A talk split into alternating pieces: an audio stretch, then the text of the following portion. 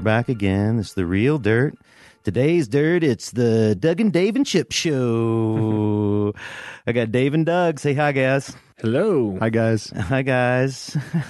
I got Dave Malone from Green Dot Extract. Say hey, Dave. Hey, Dave. It's Green Dot Labs. Oh, Green Dot Labs. All right, not All the same. construed. There's a lot of green dots of the world. There's Yeah. a wings shop. There's a credit card. Let's not mention those people, your competition.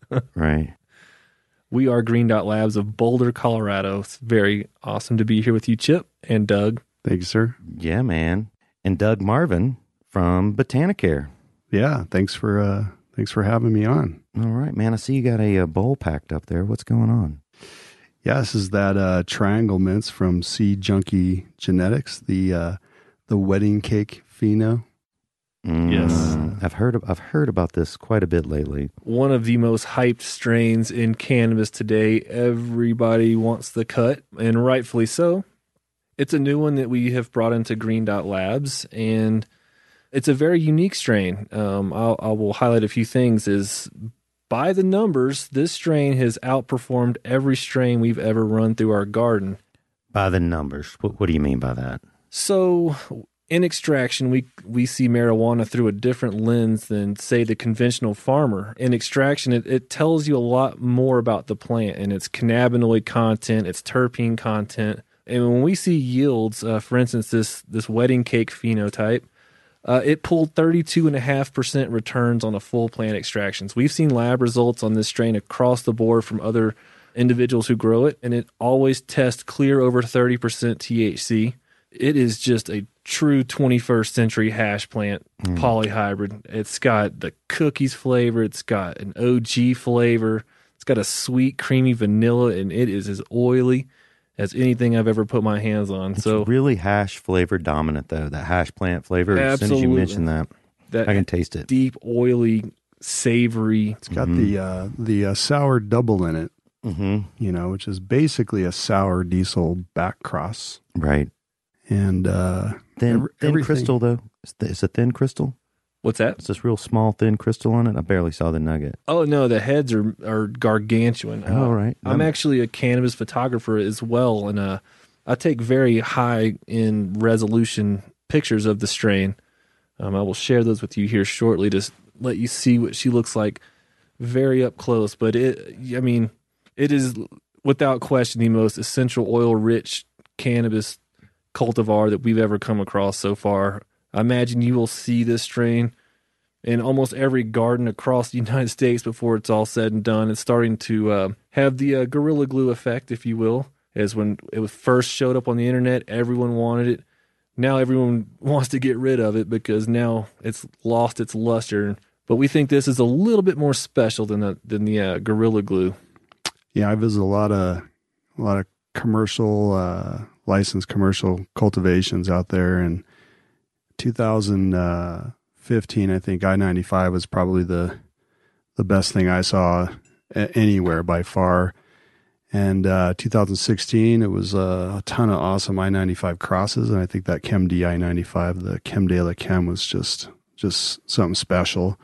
In 2017, I think it's gonna it's gonna hold this whole year. This uh, Triangle Mints is amazing.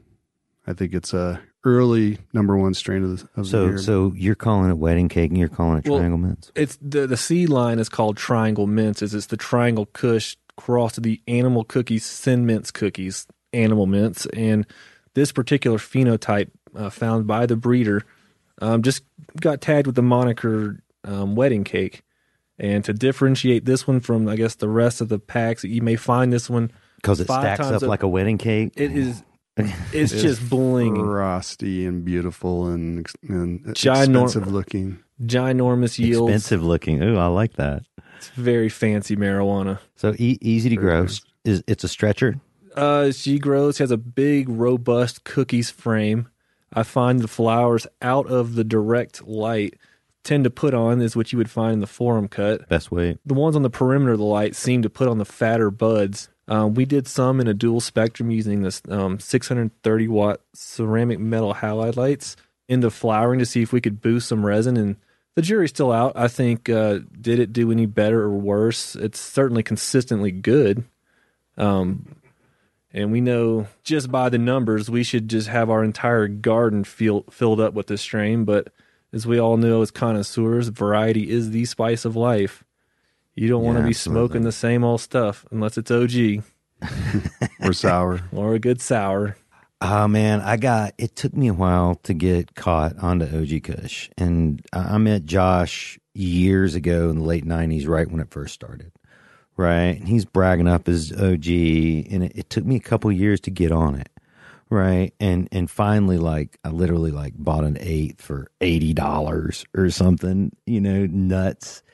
And it was fucking great. Right. And, you know, and same way with diesel. Right. I was like, oh, hype. Oh, hype. Oh, hype. And I saw some poor diesel because that's what you see mostly. Sure. And then I got the real deal and was like, sold. It's transcendent. Never look Mhm. back. Never, never look back. It's hard for me to see other strains, right, as good. But I love the cookies, right? yeah. You know, I, I, I, I love Urkel.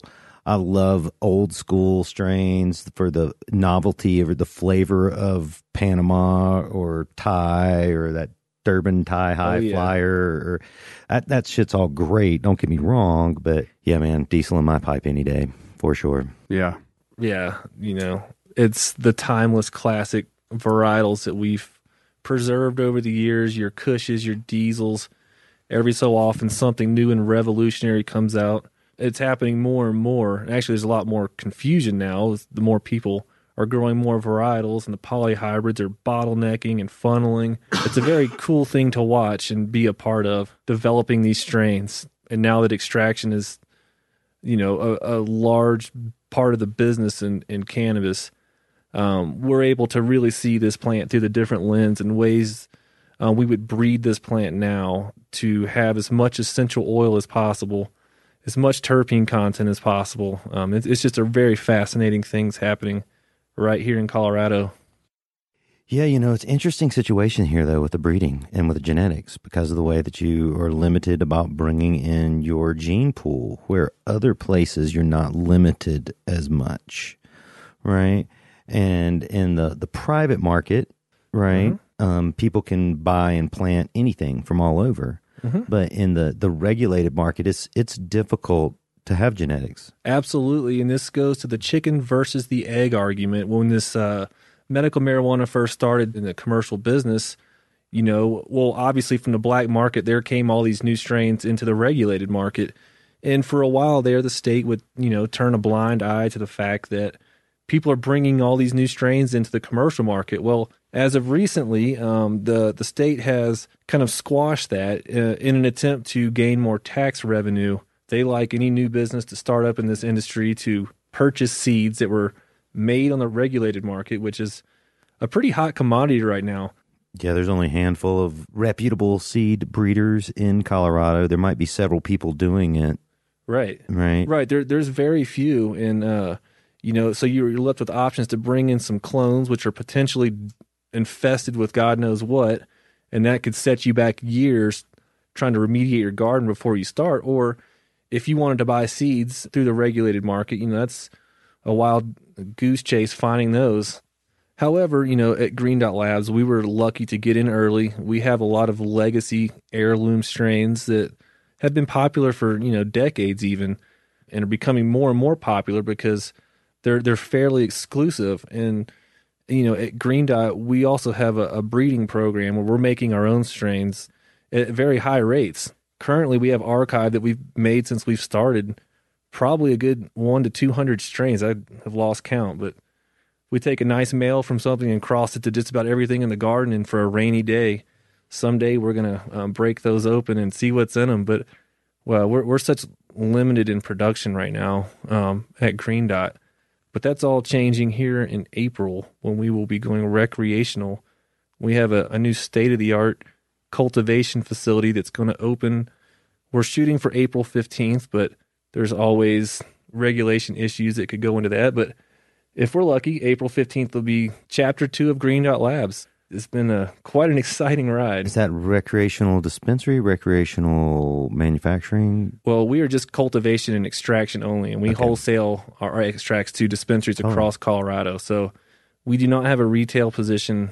So you're going to open up more of the market. more cultivation. You're right. More cultivation, and we're building a brand new lab uh, concurrently. So um, that may be about a month behind our cultivation center, but it's going to be much, much larger than what we have and far, far more advanced. And we are really going to open up the genetic exploration in that building. Um, we have breeding stalls built into it. They have a actual photo booth, an area for doing professional photography. Oh, excellent idea. Very excellent. nice touch. All right, good job, Dave. That's one thing you can't see on the radio, but uh, we do take uh, very, very um, beautiful high end macro we'll, we'll, shots. we'll make sure we get some photos and put them on the website. All right. So un, under this episode, people can download Please the do. photos of Green Dot. we'll put up some beautiful shots of this uh, this wedding cake that we are enjoying right now for Mm, you yeah, guys to see what we're talking about. I Yeah, Dave's photography is really, really awesome. Uh, I should probably give a, a shout out to uh, Professor P. He uh, helped you kind of get into that. Yes, he's from Portland. He has Dynasty Genetics and Another very uh, reputable, awesome breeder. mhm. A big time fan of Chris. Uh, he's such a great person, and he came out and showed me the ways of photography. The first time I saw his pictures, I just couldn't look at other weed after Yeah. seeing his beautiful pictures and how elegant and how defined they were. Um, it really took uh, my appreciation of cannabis to that next level, being able to capture these intimate macro shots these families of trichomes and stuff you're the naked eye just physically cannot see. Yeah, it's I a mean, whole other universe. It's a different world can- there. Totally. Yeah. Totally. I've been lost in the camera lens for sure. people see these pictures that from other walks of life and they have no idea what it is. It's just Right. like, From uh, outer, I've had people say, "Is that from outer space?" yeah, like, Yeah. Is that the Great Barrier Reef or Right. something? What is that? It's uh, So what kind, what kind of rig you shoot? uh, I have a Canon 6D with all the bells and whistles, a 65 millimeter macro lens. You know, probably two years old now, but it is top top of the line. And You the, shooting a ring flash or? uh huh. There's a ring All right. flash on it. We have a light diffusion tent. Oh, sweet. It's about fifteen thousand dollars worth of camera equipment. Totally. Uh, but Totally. you know, the end result, these photographs, they are just they're stunning. Yeah, absolutely. Yeah, and just like such high high uh high def like there's that thing that you have that takes multiple shots like over a very short distance. Right. So this is a, a stack rail, and what this is is oh you, yeah, totally. you'll take a picture and then you'll move it up maybe like two microns. You'll take another picture, go up two more microns, and what happens is you have a series of about 25 photographs that then you will run those through a photo stacking program on your computer. And what it does is it finds the highest data points of concentration. I hope I said that right.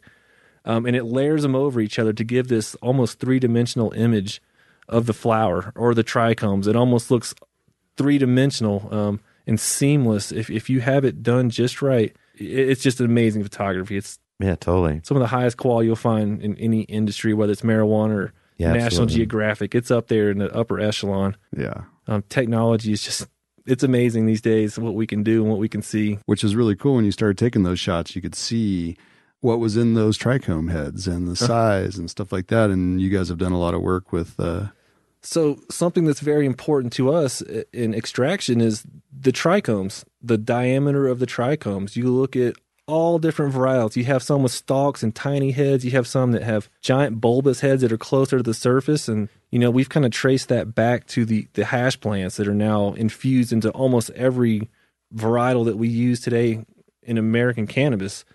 Um, you know, and, and to not underscore how important those hash plants are from the Middle East regions, your Lebanons, your Afghanistans of the world, and what those have done to the entire landscape of, of cannabis hybrids. It's where it all began. They were bred for hash production for hundreds, maybe thousands of Yes. years. yeah, Absolutely. Right? Literally, literally, Literally, thousands was- of years. Yeah, Thousands. And those genetic markers have been passed down through these hybrids that we've made in Dutch breeding, American breeding, Mm. and to always trace back. You find a plant with giant voluptuous trichome heads, you can uh you know pay homage to the people before you who made this possible. The, Yeah, right. the little tribes, the little villages up in the Hindu Kush mountain regions. yeah. These guys are, you know, every day we thank those guys for the work they put in to enable us to, you know, carry cannabis as far as we have. Hmm, man, I, I think that is a an, an incredible way to enter our first break. Is let's pause for a minute Okay. and thank all the people that have come before us. Thank right. you. Thank you. Thank you guys. We would not be as great without you. We know the grower's independent. Do it yourself. He's educated in raw materials and believes in his own technique. He puts faith in his abilities and takes pride in his yield. We know that growing is complex science that requires blood, sweat, and tears and humility.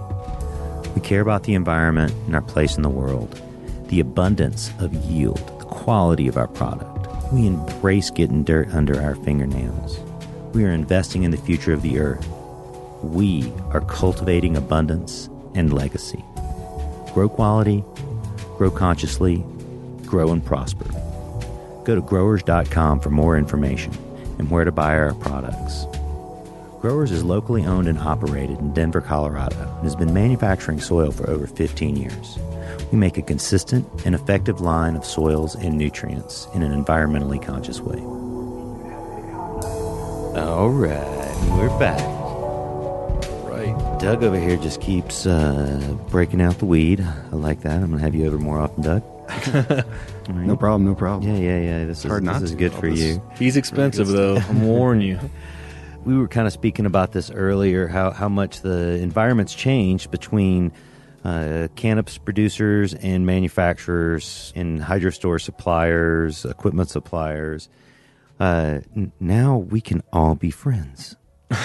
Right. Right. Yeah.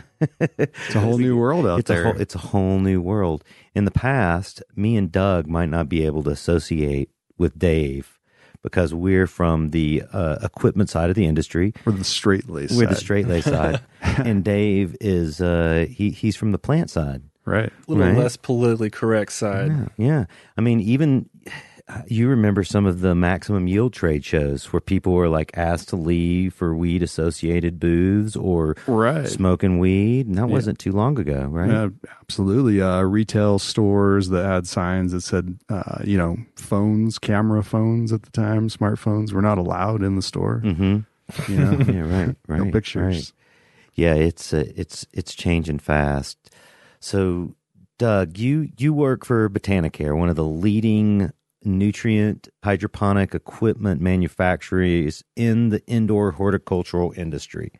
Right? Pretty crazy, but that is That's that, that's accurate, Accurate right? like in yeah. our in our store at Cultivate Colorado, our and I would say probably in any store in the country, Botanicare has to be your number one seller or almost your number one seller we're yeah we're uh, probably top three in any store. Any store, I would right? say. The only Yeah. time it's not, I would bet, if there's some like distribution issue where they can't get your product, so they, you know, Well, probably not that. We Right. we are available in three uh, with three different distributors in the U.S. Well, technically uh, four distributors in the U.S. Uh, Right. We have some sub distributors. totally Um, everybody can get your product. Right. Pretty easy to get Botanicare. Yeah. Right, right. In the past, it wasn't like that. Um, you had to you had to search out for stuff. Yeah, 20 Yeah, years ago when we started the company, uh, you know, Treg, uh, you know, Treg Bradley, one of one of the two founders, uh, he spent a lot of his time uh, just on the road, you know, and he spent the majority of that time on the road up in uh, Northern California. yeah, totally. And uh, That's where I met him years ago, two thousand two, three, four, something like that. yeah, Right. yeah, yeah. Again, yeah, 20 years for us, 20 years for myself too in the industry. But before uh, yeah. Botanicare, before Botanicare, there was literally General Hydroponics, Mhm. right? And that Yeah. that was 20 years before that, was, even. Yeah, and Yeah. and for twenty years they literally dominated the market. And then Botanicare, Treg, Treg started his product line in 96, 7, something like that, right? Yeah, I think uh, you know outside of the the you know Arizona market, you could probably say '98 was you know when you could Right. it was it was around you know I guess I was, CalMag. I was cutting edge. I heard about it in 96. yeah, cutting people edge was talking about uh, it back so- then, Yeah, slightly right? before us. Yeah, yeah, Right, Mhm. right. Awesome brand, by the way. Oh, I, I didn't mean to confuse uh, John Piccarelli from Cutting Edge with with Botanicare in 1996 being a cutting edge product. Oh, That's what cool. really what I meant, right? for sure. Because uh, uh, they were the first major brand that had botanical extracts and organic mixed with synthetic nutrients. Right. Yeah. So uh, you know, biomineral hybrid uh, product, you know, I guess you could call it. Uh, you know, it was uh, it was CalMag and Pure Blend original way back in the day. Uh, everybody knows CalMag, so Yeah. you know, the CalMag then is pretty close to the CalMag that you have today. Uh, you know, there's like one of the major things was when iron was added, but uh, Pure Blend Original, I it was our actually our first product, and in my opinion, to this day, is uh, still our our best product. Yeah, Pure Blend Original, great product. I- Yeah. I don't sell so much of that. It's mostly Pro in my shops, but Pro Pure it- Blend, the Pure Blend Pro. Yeah, yeah. Right, so right. you know, in the whole hybrid thing, I was saying uh, biomineral hybrid. We took the Pure Blend original uh, and combined it with some mineral salts, and that's what Pure Blend Pro is. Right, right, Yeah. right, right. And that's it works so well. I sell so much of this product. It's It's what I personally use. Uh, the guys over at Green Dots, what they use. Uh, it's a true connoisseur level base nutrient, no doubt about it. Any grower would probably agree with that. yeah, absolutely. That's used it. Absolutely. The thing I really see about it is the uniformity to which you, you, you get product out of it. Like I can tell when it's grown with with pure blend. Right. Right. Exactly. You know, it, it, it has a look and, and even a smell and a taste Yeah. to some degree. You can Yeah. put a hundred flowers in front of me. I can pick out every single one of mm. them that was grown, grown with the pure blend. It And would, you, would you say because they have a consistent smell, or that they No. just bring out the had they- magic? I think there's provo- a color that comes out with it. I, I Right. it has a specific color that it gets. And then it does have a smell, but it's that man, if it, if you're in a soilless medium, then it becomes this uniform smell. right. But if you got have some, Some local dirt or something, then Uh-huh. it changes. Yeah, Right. right. Uh, what I feel is Botanicare. It, it's like a, a multivitamin that can really help you achieve uh, the full genetic uh, expression in that, blowing out its calyx, its its terpenes, its uh, resin. Uh, it's something. It's just such a well-rounded, lean, healthy diet for the plants. There's yeah, when the plants are grown with uh, you know that that pure blend original in, in the pro, they're just they're they're so healthy the entire grow. And Right. so I, I agree with what Dave said. It's it's uh the plants just really fire, firing all cylinders and and uh, you get the most out of the plants. right. Right. You get a little bit of mineral, a little bit of biological. That's that's the sweet spot in cannabis. Um, if you're, especially for you look at commercial viability. I mean, obviously you want to grow the biggest plants with as much resin and terpenes as you can. Uh, but there's a fine line. Going full organics, we've seen historically that yields can be diminished, and going full mineral salts, uh, some of its essence is diminished. So there's a sweet spot somewhere in there between. I feel that uh, the pure blend is really, really dialed into that, and uh, one once you've you know found out the ways of, of how Botanicare products can help your plants, it's hard to go back. And you know, I've seen cannabis all over the world, and I I've talked to a lot of growers that uh, you know after using Botanicare did did you know rightfully want to try other stuff, see what was out there, and yeah, absolutely. but we have a pretty high rate of uh, return.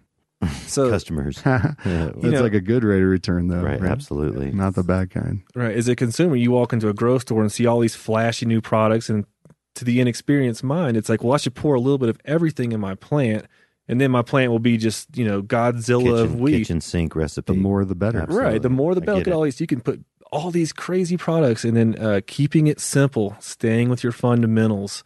Uh, Mhm. It can And- take you so much further in cannabis. You know, Botanicare, we have a, a lot of products, other products as well. But, uh, you know, I go around telling people to run our base nutrients strong and re- rely less on supplementation. And, uh, you know, pro is one of those things that, you know, you throw in some, some other stuff, uh, some other organic methods or, uh, you know, other teas and uh, microbial inoculation, uh, really small, teeny tiny bit of carbohydrate. Um, you know, you don't need a whole lot more, really. Right. right, right. CalMag, Pure Blend has it all. Yeah, yeah. So it, this does kind of sound like a pure blend commercial, and I, and I guess it kind of is for a few reasons. One, I, I I sell a bunch of pure blend at my shop, right? Go buy it. Doug, here, he he goes, he promotes Pure Blend all over the country, and Dave he grows with Pure Blend products, and he's also sponsored by Botanicare, and this is something that's a little different than than has gone on in the past. We were alluding to this earlier. Is is Botanicare? They're you know one of the major companies in the United States over this just bought out by uh, Hawthorne, Hawthorne Hydroponics, Hawthorne which, Hydroponics Group, which is a um, how do you how do you want to how do you want to phrase this? Who are they? Uh, well, Hawthorne Hydroponics is a wholly owned subsidiary of uh, Scotts Miracle-Gro, and uh, which are one of, if not the largest home garden companies in the world. Yeah, no doubt. Uh, on the on the essentially on like the um, uh, lawn and garden side of the industry, not like the mm-hmm. big ag side. Uh, extremely high percentage of that entire market. Like, right. Uh, if memory serves me correct, it's like 80, 90% or something substantial. Right, right. right. So you, you, you guys are literally could be considered the biggest people. And, and let's, let's make this a sports analogy. You're Nike and you're, you're Michael Jordan. Yes. That's exactly right. That's pretty good. Yeah, yeah, okay, okay. and, and and and you sponsor uh, a Botanicare sponsors Green Dot with with product, and there's research and development, and yeah, right. Well, I mean, it's just like a shoe deal, without a doubt. It's just like a shoe deal. Been friends with Dave for a really long time, and we've uh, talked a lot of cultivation over the years, and uh, helped each other out with uh, you know becoming better growers and uh, no doubt that. Uh, and uh, I'll speak to it as it could be a it's uh, developing to be a two way street, in that we are able to collect a lot of data using these products and being able to uh, send it back their way, see what changes they have, you know, R and Ding new products that are not on market yet. So I guess the idea is our brand continues to grow, and more success we achieve using their products uh, will help them, you know make better products and have higher sales. That's kind of uh, you know the end game here. Treg ran the uh, the company for for years. You know, he never settled for standard. Uh, you know, the standard quo. He he was always looking at improving on everything that he was doing. So it's uh, definitely good to learn from all these um, these experts out there. Uh, Dave, obviously one of them. Yeah, uh, and uh, John, expert. And he's he's yeah. smiling over here. That's, no, Doug, he's Michael Jordan. No, yeah, it's Michael. Michael, you called it. Michael. Doug is Phil Jackson. He has uh, literally taught me um, a lot of the. Phil. he Doug is uh you know has taught me so much about the plant and the way these uh, nutrients what they're actually set out to do before uh as you know a home grower is just this recipe that I had that was it was working I couldn't necessarily articulate what was happening because there was so many variables that I was unaware of, and uh, Doug has been instrumental in painting that full picture so that as we apply these products, uh, there's actually reason and purpose other than for the sake of just tweaking the recipe.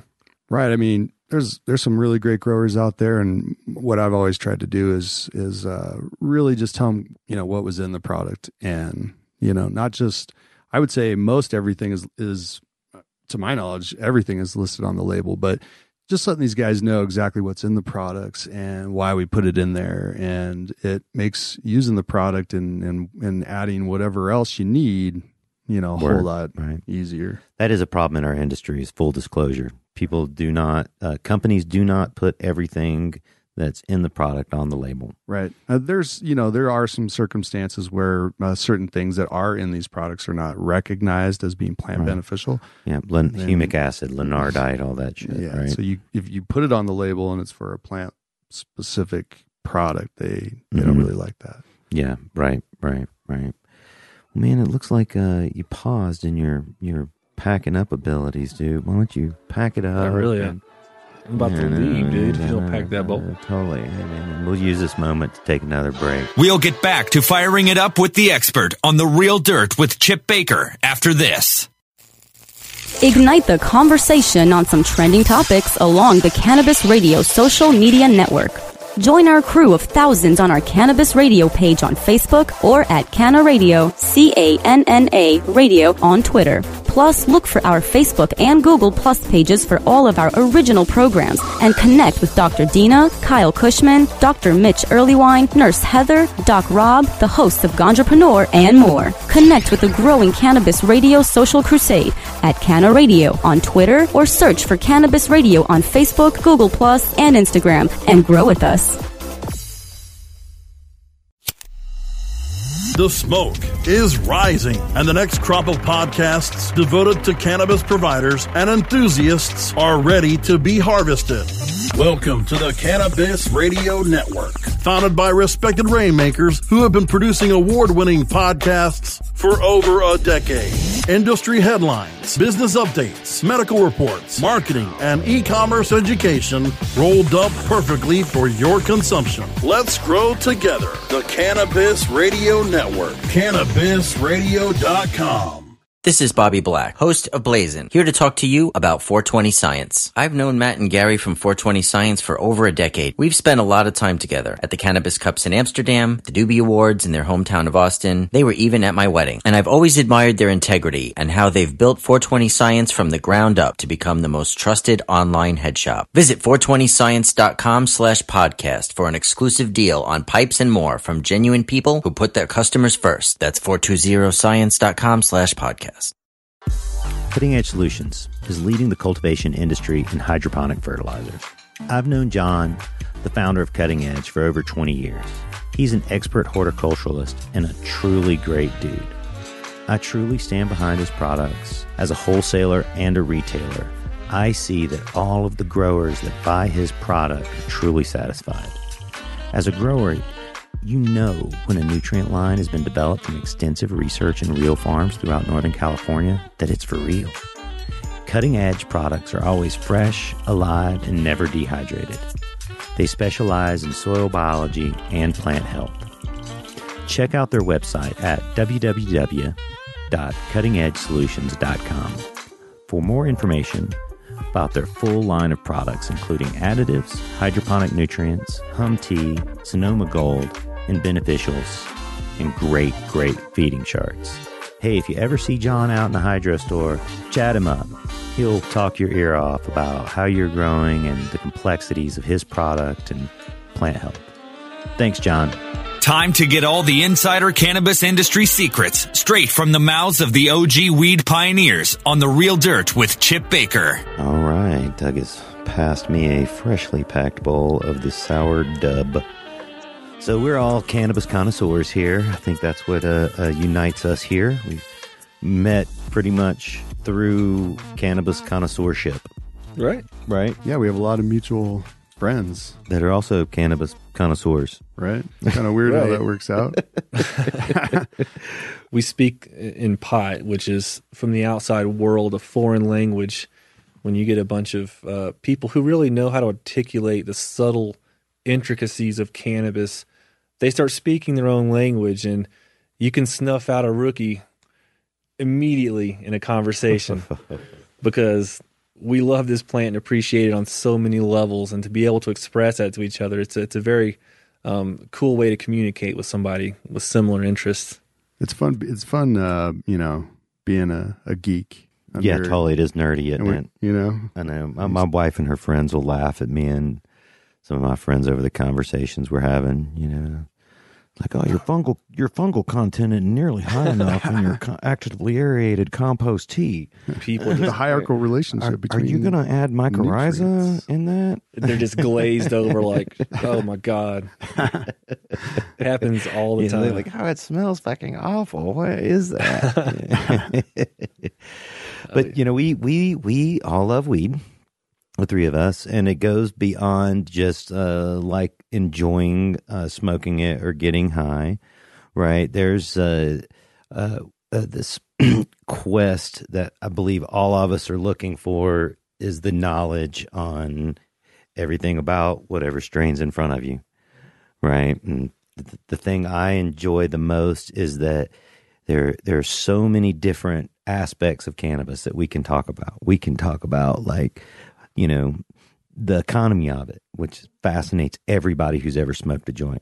We can talk about growing techniques. We can talk about genetics. We can talk about the science of, the medicinal application of, the extracts of, the right? politics The of politics of, Endless, the growth patterns of, right? Like you know the relate the genetic relationships between things, right? And it's it's such a huge, complex subject. Anyone who discounts cannabis, and I'm sure that's none of our listeners here, right? just I'm preaching man. to the choir here. Like they just like, oh, it's just weed. Yeah, it's just weed. it all smells like a skunk to me. yeah, it's far it's far more complex. Far more complex. Right. Uh, and and as more varietals come to market, uh, in your experience, um, to really be able to, you know, talk about and decipher what makes this strain different than the one before it, um, it's an endless conversation. You can be as creative as you want in talking about cannabis. I could sit up here and talk about my three favorite OG Kush varietals um, for What are two they? hours. Let's well, let's just talk about them for two seconds. What are they? Well, let's just go right to my number one favorite, probably strain that um, if I were to take into a deserted island would be the Underdog OG or the uh, Lumpus headband. There's always a lot of controversial stories about OG Kush varietals and where they came from, and a lot of chest pounding. I stay out of that stuff. I just appreciate um, having them and being able to grow them and provide them to uh, medical marijuana patients throughout Colorado.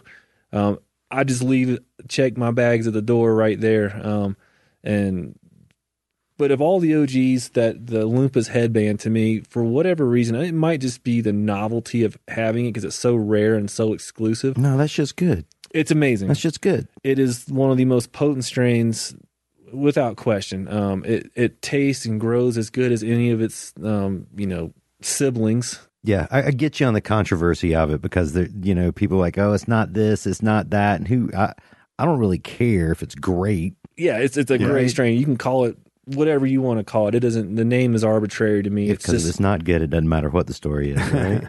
OG Kush is just good. Period. just OG Kush. you know when you take a flower out of your jar and you crack it open and the essence hits you in the face and then yeah, at ADSI last year, the uh, underdog was you know in the competition Mhm. from uh, Jeff, you know, Mister Dink, Yeah, totally. and uh, you know, out of all those strains, I was one of the competitors, and uh, of all the strains that were there, you could you just knew which one the underdog was, oh yeah, yeah, totally. and oh, uh, man. ended up taking uh, second place in the competition. Yeah, I mean, you're talking strain that's 20 plus years old, yeah, yeah. Mhm. right? And it's clone held strain, hmm Mhm. right? right. Yeah, Right. I mean, it has it. It's got some some uh, legs on it, man.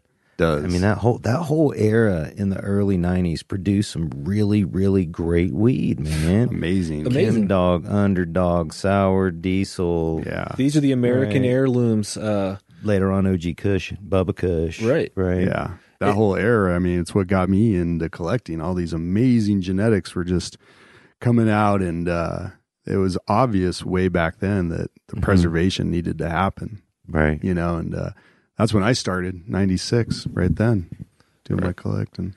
it it just brings up the funny conversation. At a point in time, Americans were like, "Oh, all Dutch weed's the same. It's your skunk, your Northern Lights, and your haze, and any which combination you can put it in." Then you step out of the American culture and look at what Americans have done. They've taken sour diesel, OG Kush, um, Same thing. and cookies and crossed them together so many times that my head's spinning now. Wasn't it uh, the Phylos? If I, I think I have this right, the the work that those guys are doing on the um, checking the markers, the genetic markers, uh, Mhm. and trying to find out how many parental, like unique parental strains there are out there. And um, I think I have this correct that there was uh, like six total. And so everything that we have in like modern cannabis today, other than like the landrace stuff that's coming over, but maybe even those actually, that there's six total parents. Um, and then uh, it's pretty amazing to think that you get this much variety out of just six total things, if that is a true, accurate representation. And then the next cool thing, sorry, I'm kind of nerding out here. No, that's totally nerding out. What, what are the, I want. You know, Well, I the next the cool six thing things. is what are the six of things? the six, uh, of the six, there's like uh, in their in their galaxy, they show like five that are kind of in the same kind of general vicinity, and then you have this one outlier way out here, hmm and that one's uh, the Durban poison. Oh, the poison, really? Yeah. Pangea, So- so when the land masses shift, a strain that was once an equatorial strain is now growing up at 8,000 feet in Pakistan. Yeah, Um, over years, evolution has made these plants morph. Uh, they've that started one producing. cut was on this side of the crack when it Right. separated. and Yeah. land started moving and this is a survivor species it's a weed and it lived for centuries and centuries god knows how long and but over the years what one used, once used to be an equatorial sativa now is growing up at 8000 feet in pakistan it's got more uh, condensed resin it's got a shorter profile it's got uh, skunkier terpenes to deter animals from vegetating on them I'm sure it has things in the plant that uh, do something to us specifically. Look how attracted we are to the plant. Oh yeah, absolutely. There's coevolutionary Yeah, issues I mean, right there. Well, humans have this instinct for intoxication, and you know, pe- some people deny it, some cultures deny it, right? But like, we want to get high. Yeah, we want to alter our consciousness, yeah. right? And it's been going on for millennia, right? Since before we were humans, and it's something that w- we do, right? Mhm. Let's embrace it, bro. It's good. Right? It's a good thing. It's fun. It It's- good. It's also medicine um, whether One hundred percent, it's medicine. whether it be anecdotal or physical medicine. I mean, people use it for different reasons, and um, I mean, will- it's gone past anecdotal now. There's like oh yes, actual- there's undeniable evidence Yeah. out there that it is. But for someone you know who just wants to increase my appetite, to have to have my choices be go see a doctor and be prescribed all sorts of pharmaceuticals or self medicate with cannabis. Um, go from 50 seizures a day to five a month. That's pretty medicinal. Yeah, absolutely. I know, man. It's it just blows me away that there is still this denial of medicinal qualities, right, of cannabis. It And- boggles the mind. and, and it also blows me away that that the still the same stigmatism of heroin and cannabis or opiate and cannabis usage together still exists today when man if you know a junkie they don't want to smoke hmm. fucking weed Oh, no. they want dope they want opium they might smoke weed with you but like that ain't what they want Right. and you know people who like weed they don't you know like nah Yeah, I don't. I Think don't think I want to smoke any heroin. right? pass. I mean, sure, there's lots of like overliers, right? Because, like, man, there's going to be 10% of the people that just want to get fucked up and they're going to take whatever drug they can get their hands. they on. can get their hands on, legal or not. And that's just how it goes, man. But most most of us are not like this, right? No, we're They're not like that. obsessed with cannabis. Well, I think that you know, I think a lot of people, uh, even if they're on the other side of the fence, once they actually try it and they get something that's nice, like well grown and cured and healthy, and you know, I think when they when they have the opportunity to sample that, that a pretty high majority of them, I think, would have a favorable. A little anecdotal evidence here. And I came to Colorado in 2008 around to start some hydro stores, Cultivate Colorado. And I remember driving around by the Capitol building and there being hundreds of people out there smoking crack, prostitution, dealing drugs. You guys remember this shit? It was I- fucking nuts. 100%. man. Right. Right? It was nuts. Yeah, the hill. The hill. Yeah. And that is gone now It is. Yeah, that is right gone, it is actually. gone You're right. now and you don't smell crack walking around denver anymore Yeah. right downtown denver right and it, it you you smell weed Smell weed everywhere. Right. and so i've i've always believed this that if you give people the choice and they need something to relieve alleviate the, the the pain or the isolation or the depression or whatever that they have in their their sorrows in their lives they're going to choose weed because you you know it, it it it really is so much better for you and you know people understand that but if you don't have that choice you're gonna you want that escape you're gonna take what's in front of you right I think we're past the tipping point to where, you know, these kinds of conversations are going to be less and less. I think more more people are going to be smoking weed than ever before. Yeah, oh, it's happening right now. Demand Yeah. has increased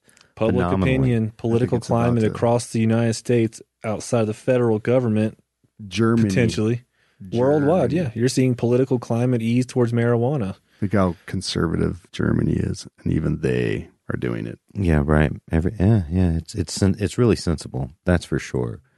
There's so much money associated with it. There's so much economy associated with it. I mean, it is the number one job grower in Colorado, right? Something It like is- twenty thousand jobs. it has gone from 8,000 jobs to 15,000 jobs to 20,000 jobs year after year. I read Right. by year 2020, there will be more marijuana jobs in the United States than in all manufacturing combined. This was something put out by Forbes magazine, uh, I believe, last week.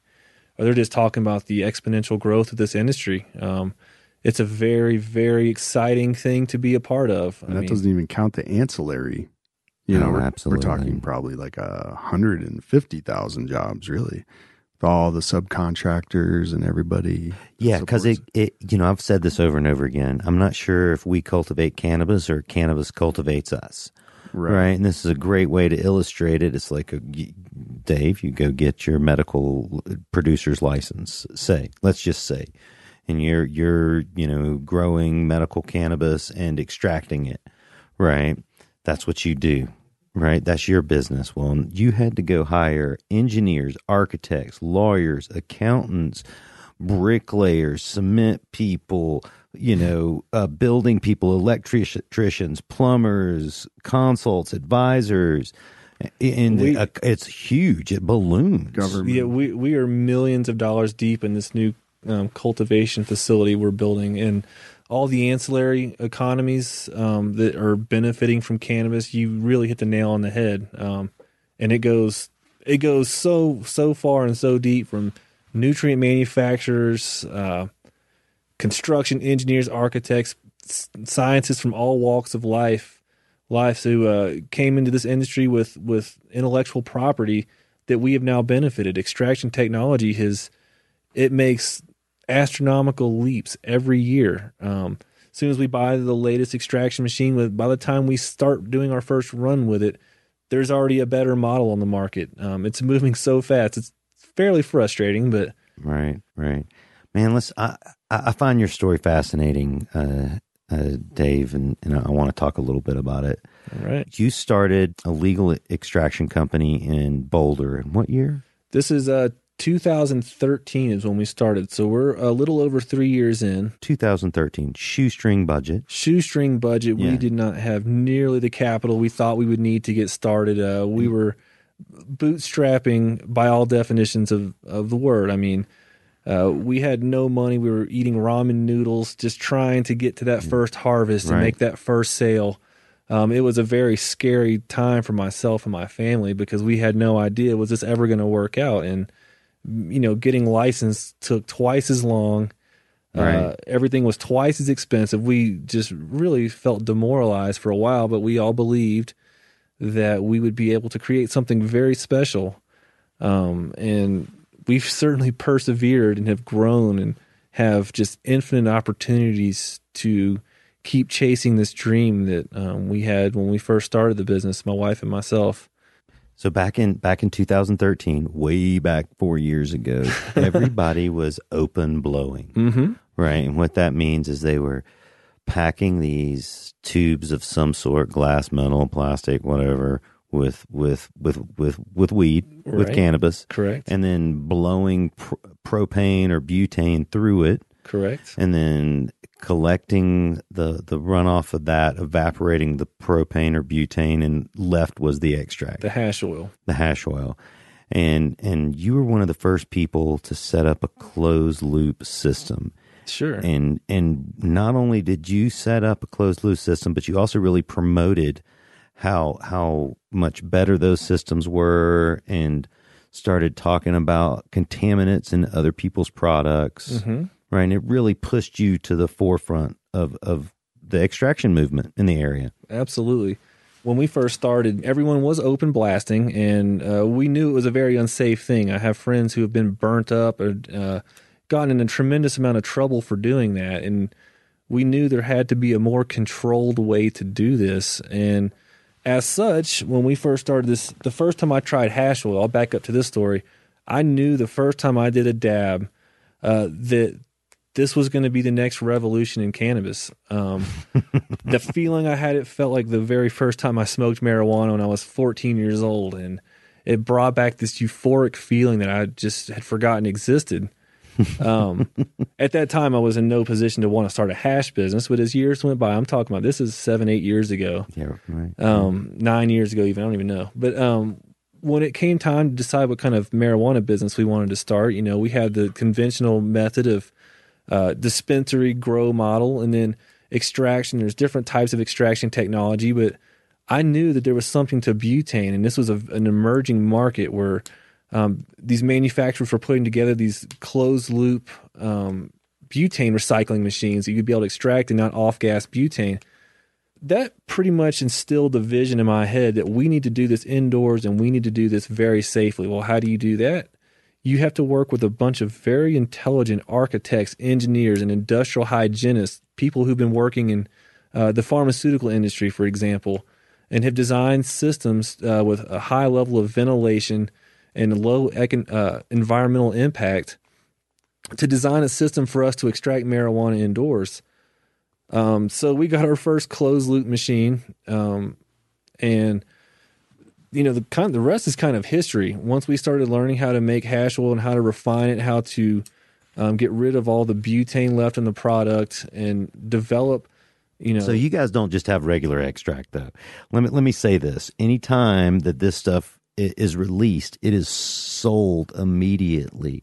It is not easy to get on the shelf. You have to know when you guys are selling it because your wholesale distributor, you sell it to your your your retailer, so to speak, correct.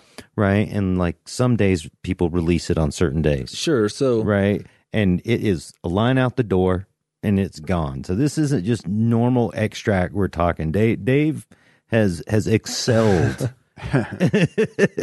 right and you know, there's a lot of contributing factors to uh, the success that we've experienced in extraction and when this whole thing first started i just wanted to grow weed that's what i had done previously that's where i have the deepest connection uh, to this business i just wanted an opportunity to grow weed for a living and that would my life would be perfect i mean it's certainly evolved a lot from then but the things that really make our extract special is uh, the variety uh, of of strains that we have and the quality of those strains. What we have seen in extraction as the market is maturing is that um, a lot of our competitors, I would say, are all operating within one or two degrees of variance from what we do on the extraction. There's very you you really um, operate under standards in extraction, and uh, what that means is um, there's one way to make a good concentrate. It's called the right way, and anything you do to deviate from that standard, which is unlike, was unlike cultivation, you can uh, skin that cat many ways. In extraction, you do these series of steps exactly the same way every time. Your outcome should be the same every single time. and that's why uh, you can have brandable products so much you know better, easier with uh, extracts than you can with With flour. With flour because Right. people. It's hard to consistently grow It's the same extremely nugget difficult. over and over and over again. Right. borderline impossible to have within one degree of variance in your in your crop than it is um, with extraction. I mean, there are so many more Yours looks variables at exactly play. the same. Tastes exactly the same every Correct. time. Formula, process, Yes. recipe. everything. Um, so you know, these are just you know some of the things. I think uh, our crew over over at Green Dot, these guys are all just dedicated to the craft. They come in and they learn every single day. They bring up new ideas of ways to get our plant to express um, its true genetic potential and to you know evolve the medicine that we've conventionally made to make it even better and make more of it. Um, I, I I couldn't be more proud of our crew and how hard and how dialed into the craft every day. These guys work with a, a great deal of passion. It's it's not something you see in a lot of places. So you're you're building a new facility. You spoke about this earlier. Can can, can we, we talk a little bit about Mm-hmm. Sure, no, This is- absolutely. You, No. you you've uh, It's been sort of a long time coming. Uh, you know, we're up in Boulder, and um, that's where we started, and we still currently have a medical cultivation facility. It's fairly small, um, and then we have a duly licensed extraction lab, which services both the medical and the recreational side. So now we're building a, uh a much bigger and a much nicer cultivation center that How, is. how many lights is this going to be? It's going to be about 200 lights total. Um, Two this- lights. Yeah, and it, it, this includes a, a a very cool lighting schematic that uh, enhances the resin and terpene production in plants, uh, offering a, a very broad spectrum of light. We're really bringing a lot of technology into this facility that you know maybe stole a page or two out of the Dutch agriculture and the way we feed plants, fertigating them, irrigating the the very tight environmental controls we can put in our plants to stimulate more resin production because that is our bottom line we need plants that uh that can bring the bacon so to speak uh, you know not all cannabis is created equal you know Lots of technology, lots of technology automation i think that we're going to have environmental control. The right strains. Well, yeah, well, yeah, we haven't even gotten there yet, right? Doug, you see places all over. You you probably go to more grow rooms than you know than most other people in the industry. I know. I, I, I say I've I've seen a lot. I bet you've seen more than me now. I've been Right. uh, well, twenty years. Twenty years is a long time. Yeah, people people invite you into your grow room. It's not. It's, it's your job. You uh, Yeah, Let's yeah. let's talk about this technology revolution we're having right now. Right. Yeah, no doubt. Uh, it's uh, I get to get I get to go visit a lot of people in a lot of different markets and kind of see, uh, you know, how th- people are doing things. Uh, you know, technology wise, uh, no doubt about it. Colorado has had some uh, advantages uh, that allowed for more of a free market, I would say, and therefore, absolutely. I would say slightly higher innovation from that. Um, Yeah, they've been able to hire architects, chemists, uh, light engineers, uh, Right. plumbers. You know, everybody that the the private industry were always scared to hire. right, right, Right, right. and they were the first to really do it. Right. Totally. And then you have a place like Oregon, and uh, Oregon, it's all 100% about quality. And so you have a real serious, uh, like the growers out there, they, they, uh, it's less of a job and more of like a, like a life Craft. for Right, them. right. You know? And then you go up into Washington State, and those guys uh, are probably the best at knowing how to run efficiently because they had they had to. If you wanted to survive, you had to be able to sell at the wholesale prices up there, where they had uh, cultivation separate from uh, retail. Mm-hmm. Where we have uh, vertical integration here, and uh, you can kind of do. you have a little more margin here in colorado however as prices do continue to watershed as more players get into the game and more product is saturating the market you really start looking at your cost to grow marijuana and labor intensity is is probably your number one cost in most cultivation centers they have a lot of people running around You agree Doing with that, Doug? things- Is that what you see? Uh, no doubt. If you look at anyone's uh, total expenditures and the uh, when you're pretty, pretty much doing all, most businesses, but especially uh, Cannabis. cannabis, labor uh, it's intensive. a very very labor intensive, high Right. percentage. And then California, like what I would comment on California is that they got like the hype game down. You know, they everybody out there knows how to how to um, you know They've you- been selling weed. there are for a lot long of big time. fish, and so you have to be uh, even bigger fish, Mhm. right, to even survive in California. So yeah, it's uh, tech wise, no doubt about it. Uh, Colorado feels like the tech hub right i'm, Right. I'm, a, cannabis. And I'm that's where you know, I'm definitely one of the late adopters with technology. I'm a hippie at heart. I like to do things artisanal manner, do it with my own two hands. But as you get into commercial production, you really have to look at the labor intensity. That's just one feature that I'll be able to hang my hat on in the new design of our facility is um, the low labor intensity. We're looking to create very high level jobs and take the labor components out of it, um, automating all the labor components of production from planting a seed to extracting the, the essential oils out of the plant. There's a, a tremendous amount of, of space to automate, and you achieve a higher level of consistency doing this. Um, there's so many, besides the, the basic economics of it, to go this route. What do you think the range of cost of production per pound are? Well, we in Colorado, what we have seen, it can be up to eleven hundred dollars a pound indoor. I mean, I've seen people who are already gone belly up, going It's- fifteen hundred a pound. you know, not counting the excise tax out here, you can see anything from what I've seen is three hundred to eleven hundred. Most of the, the operators are in like the eight, maybe nine hundred range. Mhm. right. what So it's it's volume game. We're Right. talking volume But game. those margins are coming down everyone. There's certainly some downward pressure as pr- prices Yeah. deflate. Um, that people start looking at. people are getting higher yields.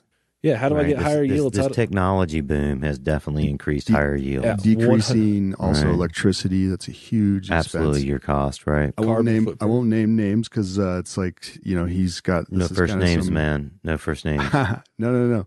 But there's a guy in Denver uh, who I visit a lot of places, and he uh, has put together a one, the smartest indoor grow I've ever seen.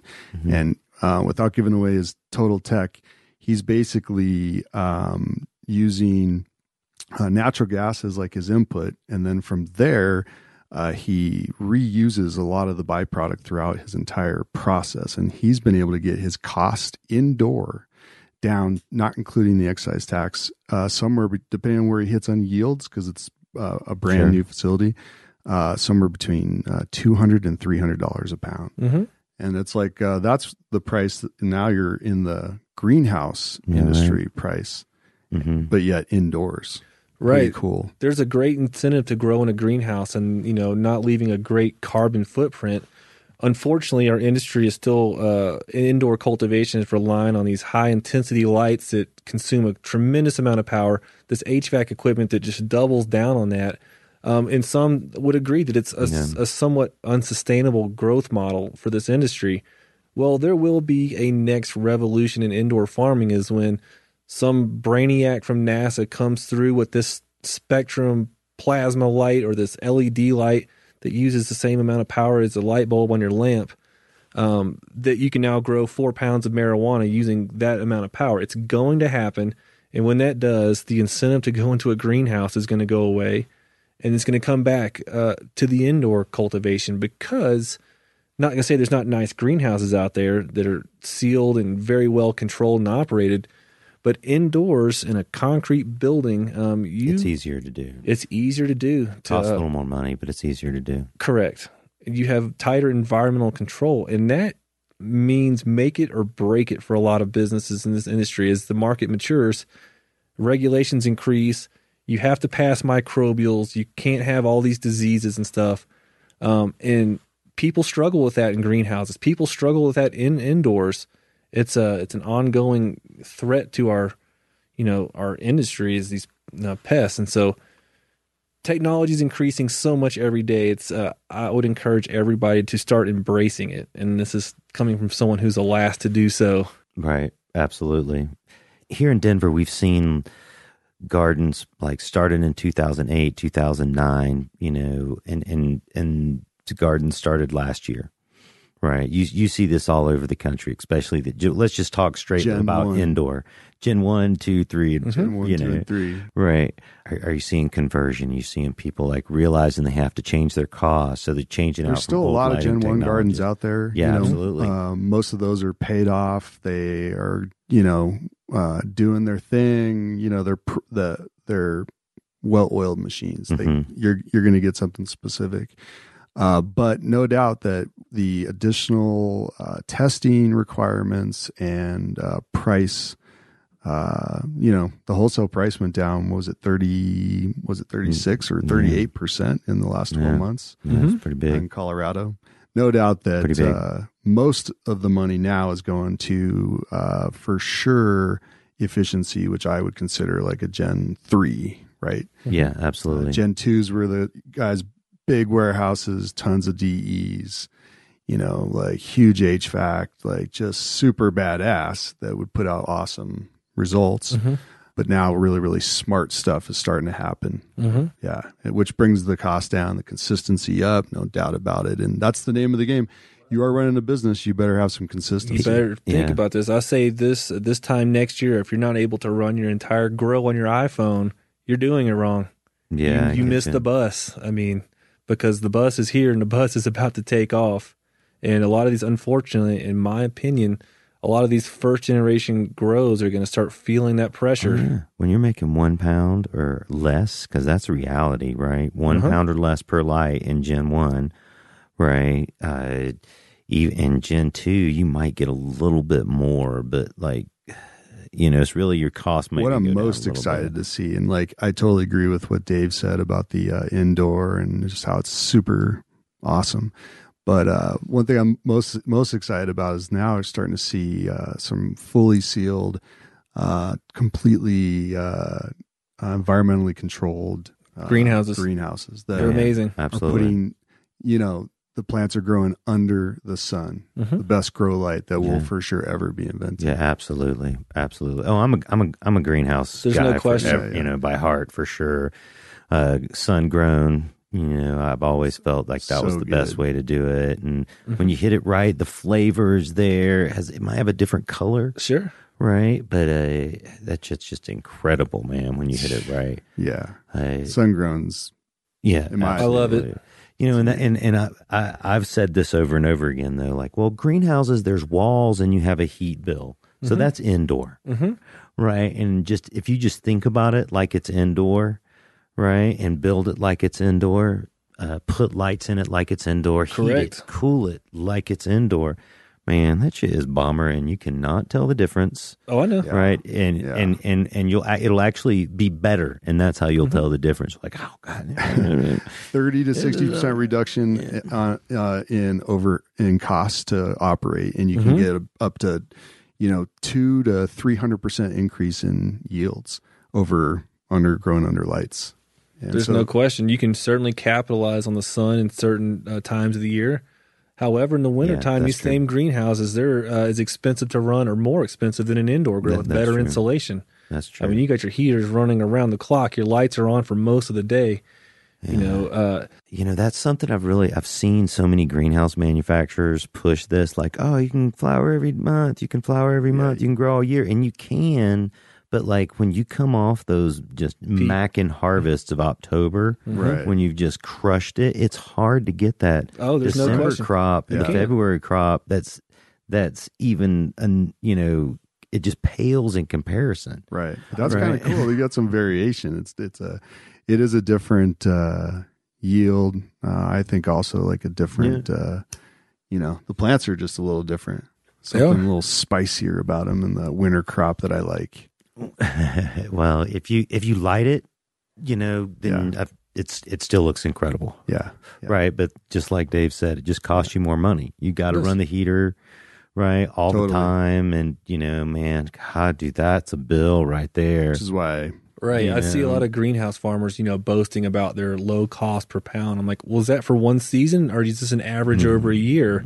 They do the average over the year and it's like 50% higher. They're like, oh, Some of the stuff I've seen, the guys have, have uh, implemented um, uh, thermal heating and cooling. Oh, And absolutely. That's where it's at. Absolutely. Then doing light assisted, all of a sudden, with the heating and or cooling costs of sealing up the uh, greenhouse is mitigated, and then at that point, those guys are crushing it year round. Yeah, absolutely. Yeah, and it's really easy technology. You've probably seen some of this stuff. I've seen some in Northern California Been recently around forever. where they literally just dig a trench like six feet down, right? Six inches, eight inches, 10 inches wide. They line it with pipe and mm-hmm. then they just like Z it, zigzag it back and forth over their greenhouse surface.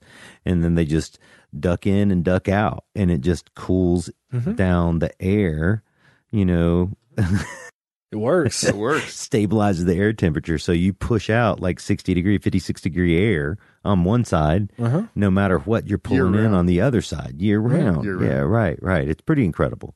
And it's it's so It's low very tech. smart. That's Yeah. what I'm most excited It, about. it's so low tech, man. But I'm also extremely excited to see uh, all the Gen 3 stuff like Dave's and some a few other guys. Right. It's going to be a total iPhone grow. I mean, it's going to be the thing you saw in some. dreamed about in high times and It's the McLaren F1. It's the McLaren F1 of cultivation facilities, and we've put a tremendous amount of time and effort and thought, and brought in professionals from all different walks of life to really dissect uh, how these new instruments will play together. And um, you know, the goal is to to be able to uh, achieve a level of consistency um, that you uh, year round that you don't really see in this industry. I mean, you always see people with good crops. You see our current facility. Some crops are just better than others. You know, it's a kind of a first generation grow, so the outdoor climate because we're exchanging air and odor mitigate odor mitigation that it has an influence on your plants uh, indoors and in certain seasons outdoors our plants are better indoors Yeah, um, It's kind of the nature of the beast. So, with all the technology we're throwing at this facility, we're uh, you know, on paper we should see uh, Southern California temperatures year round in there, and it would the outside influence uh, won't make any difference. 80 degrees. Just beautiful. Awesome.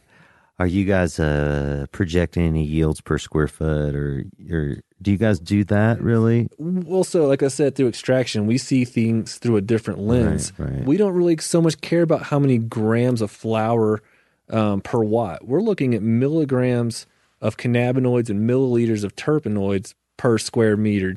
And what that means is, how do you stack certain varietals under a certain light to maximize your yields and extraction?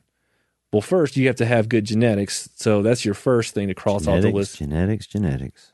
That's right. And then you have to understand the way your plants grow. Some plants grow vertical, uh, your OGs and cookies of the world. Some plants grow wide. And learning how to maximize that footprint with plants that are uh, very rich in essential oils. And then the third component is uh, stimulating this essential oil production. So you're using uh, lighting schematics, you're using um, a diet, environmental controls to stimulate the, the plant's defense mechanism, which is to put out as much resin as possible. Um, so that's kind of the way we we break it down. We look at yield in extract per light opposed to how many grams of flowers, because I'll tell you, a thousand grams of OG Kush is not the same as a thousand grams of Blue Dream.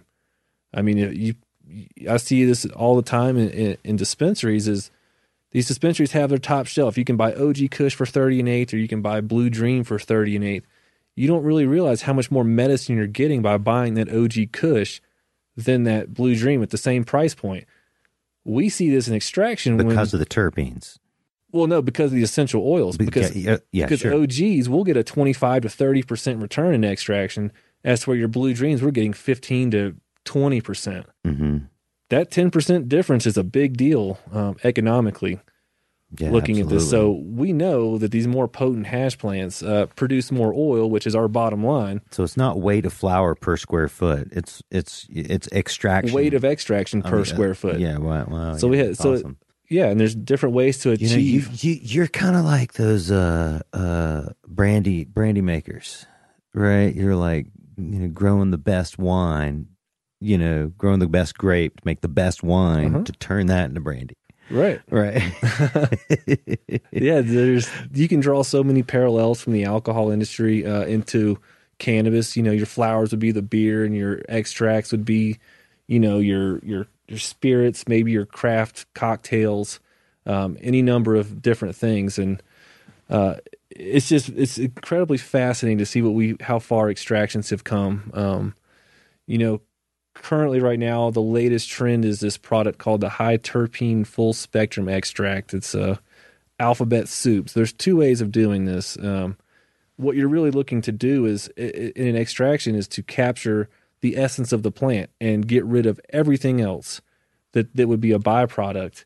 Um, and the two things that we really want on this plant are the cannabinoids and we want the terpenoids. In my opinion, the rest of the plant, unless you're juicing it for the antioxidant properties, it's it's not doesn't really pose much medicinal value. So um, to make the ultimate extract in my mind is to preserve 100% of the terpenes on the plant and 100% of the cannabinoids and then homogenize those two and filter out every other impurity such as your lipid your uh, plant waxes your cutin um, these are the things you don't want and i feel um, extraction is kind of sitting at a plateau right now um, this high terpene full spectrum extract is a perfect concentrate it's a true bottle of the essence of the plant.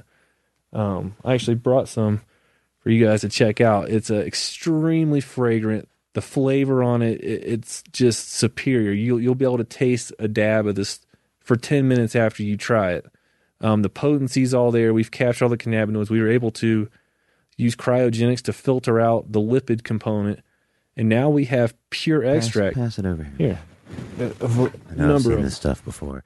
So this kind of brings us back to that conversation we were having earlier uh, uh, off air. Is is w- one of the reasons that you guys are sponsored by Botanicare is so that you can see the the the the resin production on the opposite side, Correct. right? Because most people are only concerned on yield. Most growers, that's their number one thing when they when they when you walk into a room, they say how much you get. Wow, this is just open and it smells.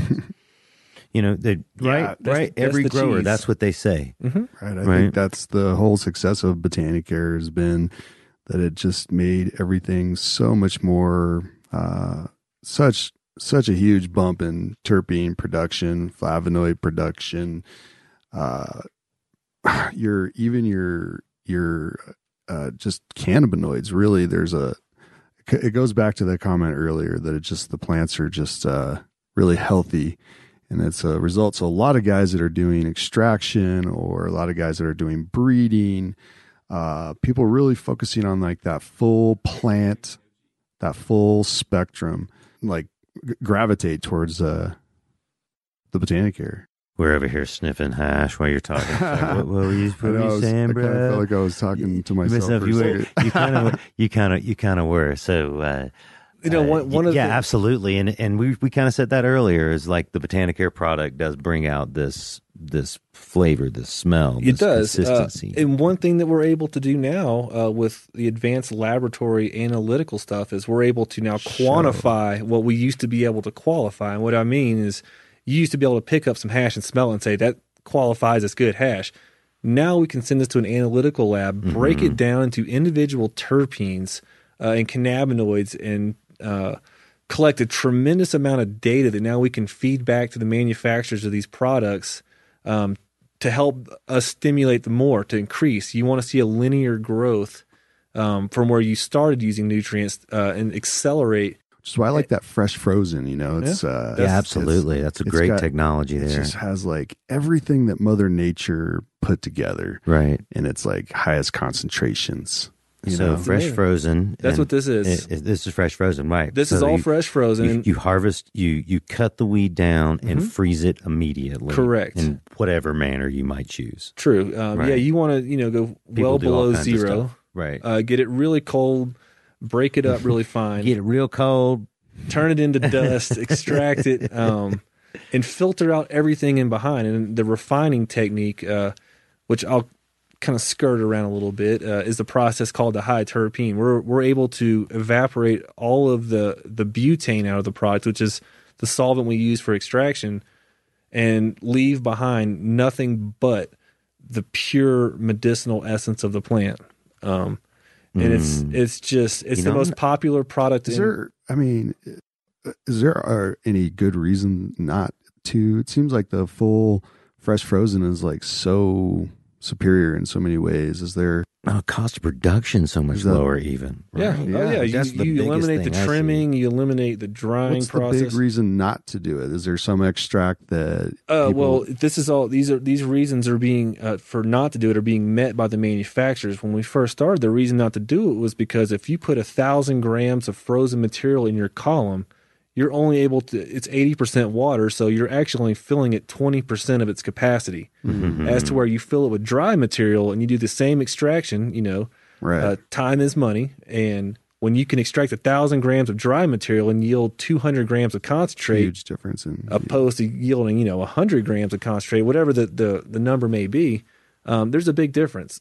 So, manufacturers of these extraction machines uh, heard the plea from people using the machines. Well, let's make a bigger machine. Well, there you have it. Here we are today, where we can make uh, the fresh frozen live resin high terpene full spectrum extract Yeah, say that again. high essence. Fre- fresh frozen, high terpene. Yes, this is alphabet soup, pot nerd, The highest concentration. glaze you over kind of talk here. But uh, we keep assigning these names to these products. Uh, Oh yeah, we get to make them up. You get to make them up right now. We do. Yeah. we have What's a, the acronym? we have of a that tra- one? we have a Does trademark. it go uh, by an acronym? what's uh, the, The high highest. HTFSE, Yeah. and then there's HCFSE, which is a high cannabinoid. So what's happening Ah. is you're separating the terpenes from the cannabinoids, which are now solid. It almost look like a like crystals or big granular pieces of salt, uh, and the terpenes are more have a lower viscosity, and they're um, they just like look like something liquid. Uh, it's just an incredible, beautiful sight to see and smell. So beautiful. So we can separate those two uh, and offer them as separate products and sell just the terpenes or sell just the cannabinoids, or you can homogenize them. And in my personal opinion, the homogeneous. So you take you take the separated components, you blend them together, and then every single dab is exactly the same. It's consistent. You're not getting more terpenes or more cannabinoids. It's straight down the center.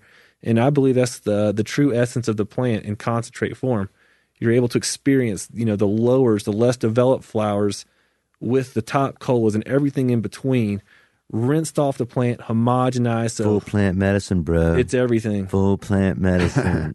Keeps them coming back. I'll That's tell what you. it is, literally. it is though. It It's is. amazing. Yeah. right? Whole all, full extract, Mm-hmm. Right? There, there's there there's such a like oh I want to make it the most pure, right? But this is beyond that. You're Mm-hmm. Is- like making it the most pure. Then we make a separating big mess with it. and then you make a You're big growing Right. with like Right. the, the most pure lights, the full spectrum lights, Uh-huh. and then uh, then you're feeding with like the most full spectrum diet, and then you uh, do the fresh frozen, and you get the Just capture it all. All. This is the pinnacle, in my opinion. This is the apex. This is what it all comes down to. And to do this with a wide variety of strains is where the, the real magic is. Um, really, that is de- Mother Nature, you know, That is- we're, de- It's we're variety. no, we're developing these genetics. We're trying to uh, just capture as much of their genetic potential as we can in every single run. So, um, you know, weeding out inferior plants, breeding two alpha plants together, and just their progeny is even better than both parents. So you discard the parents and keep developing these genetics till you have just pure showstoppers in extracts, like the most irresistible, delicious concentrates that even if you do not like cannabis whatsoever, you cannot put your nose up to there as a human being and say Mhm. anything but wow. Can I see one of those again? Yeah, absolutely, man. Both both of these After are that, wow. I have to look again. Both of these are wow, I have to man. look again. Yeah, um, yeah. Wow, that's great, man. You know, I talked to a lot of extractors. Most of them are interested in the chemistry of it. You you come from the the the, The grower growing- side. the, grower side of it, and Mm-hmm. you know, we, we're always smoking buds together, and uh, uh, many of the other extractors, it's just like extract only, extract only. I'm a flower smoker. I mean, I, I consume extracts one out of every 100 times I consume cannabis. It's not that I don't love them. I just prefer flower. Um, I prefer an extract in a social setting um, where people are enjoying, you know, pairing with a meal or uh, doing something really cool like that. Um, for personal consumption, I personally enjoy smoking flowers. I enjoy growing flowers. It's uh, it's just what side of the fence I that's the the cloth that I was cut from, so to speak. But I am more than fascinated with the extraction side and advancing that as as much as we can. But um, the heart and soul come from the cultivation. That's the Yeah, man. one of the the driving forces of Green it. Dot Labs. You got to grow it. You got to grow it well. seed, hmm right? Got a room full of cultivators here. Yeah, man. I think we all agree. Cultivate. That's something you will know about extractions. Uh, you can only polish a turd so much. It's Mm. poop in, it's poop out, and that's just kind of a general rule of thumb, an inside joke of all hash makers. It comes down to the product that you're extracting these days, Yep, absolutely. and that makes the by far the largest difference in a quality extract and a not quality is how much uh, TLC those plants saw throughout their life cycle. Yeah, man. Well, man, this has been an incredible episode of The Real Dirt. Feel like we got some dirt here today. We got some dirt on Botanicare. We got some dirt on Green Dot. We got some dirt on technology.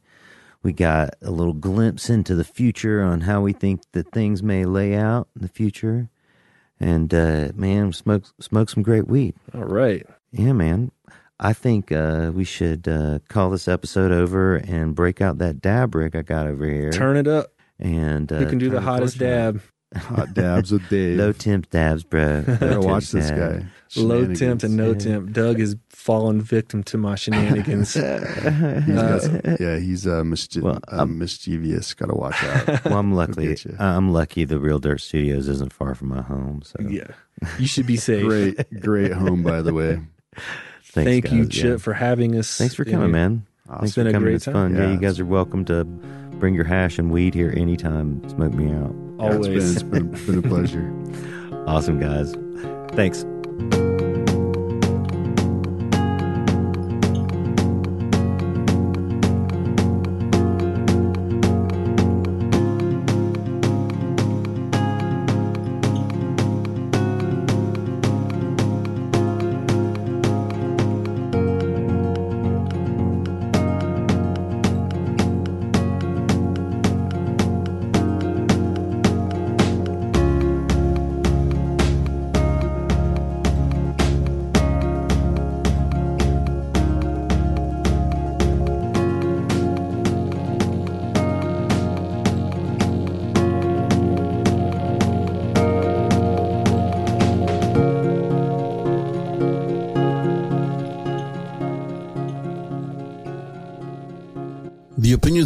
On this CannabisRadio.com program are those of the guests and hosts and do not necessarily reflect those of the staff and management of CannabisRadio.com. Any rebroadcast or redistribution without proper consent of CannabisRadio.com is prohibited.